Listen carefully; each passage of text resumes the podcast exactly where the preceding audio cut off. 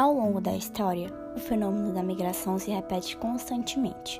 No passado, esse processo era desencadeado pelas conquistas, invasões, mudanças sazonais, superpopulação de uma determinada área e também pela fome. Como fatores atuais desses movimentos, temos violência, perseguição, discriminação, xenofobia. Todos esses fatores, eles contribuem para criar o personagem conhecido como refugiado, que hoje corresponde a cerca de 17 milhões e meio de indivíduos.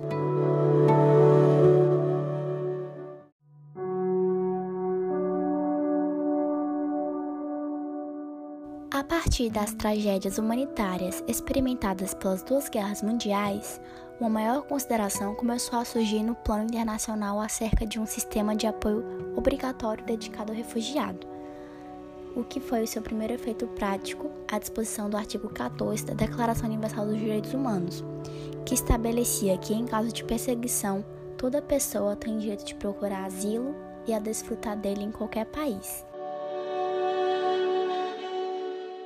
Mas foi em dezembro de 1950 que foi criado o ato fundamental de todo o direito do refugiado, com a resolução da Assembleia Geral da ONU, que criava o Alto Comissionado das Nações Unidas para o Refugiado, que basicamente é uma agência que estaria ocupada da proteção jurídica internacional a esses refugiados, tendo como objetivo buscar soluções duradouras para a condição desses indivíduos criando uma possibilidade de uma repatriação voluntária.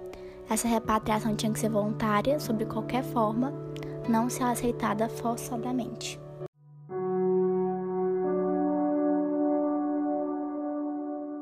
Um marco histórico também foi em 28 de julho de 1951, que foi a Convenção relativa ao Estatuto dos Refugiados, que aconteceu no âmbito da Conferência sobre o Estatuto dos Refugiados, promovida pelas Nações Unidas, né, que defendia a condição do refugiado e as devidas ações para lidar com a sua situação juridicamente.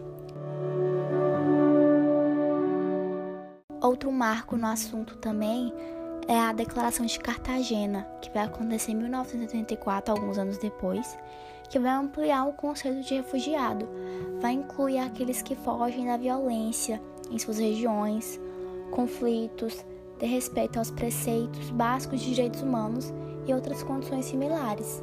E além da gente falar um pouco sobre esses marcos históricos, também é necessário a gente entender um pouco da história, pois sem conhecê-la a gente perde o lado humano da situação. E a gente tem que compreender a dimensão da trama por um todo, dessas pessoas que buscam apenas um recomeço, seja onde for, buscam uma nova vida. Diversos países europeus, do Oriente Médio até do Brasil têm recebido esses refugiados. O próprio Papa Francisco solicitou que os mosteiros abrigassem uma família ao menos. Contudo, todo o esforço ainda parece pequeno diante da tragédia humanitária que está acontecendo. Centenas, talvez milhares de pessoas já morreram nas perigosas travessias do mar Mediterrâneo. Entre outras, morreram devido ao conflitos da guerra da Síria que é inclusive o estopim dessa diáspora dos refugiados.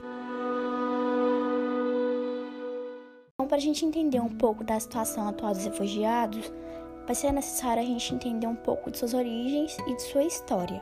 Boa parte desses refugiados fogem da guerra da Síria.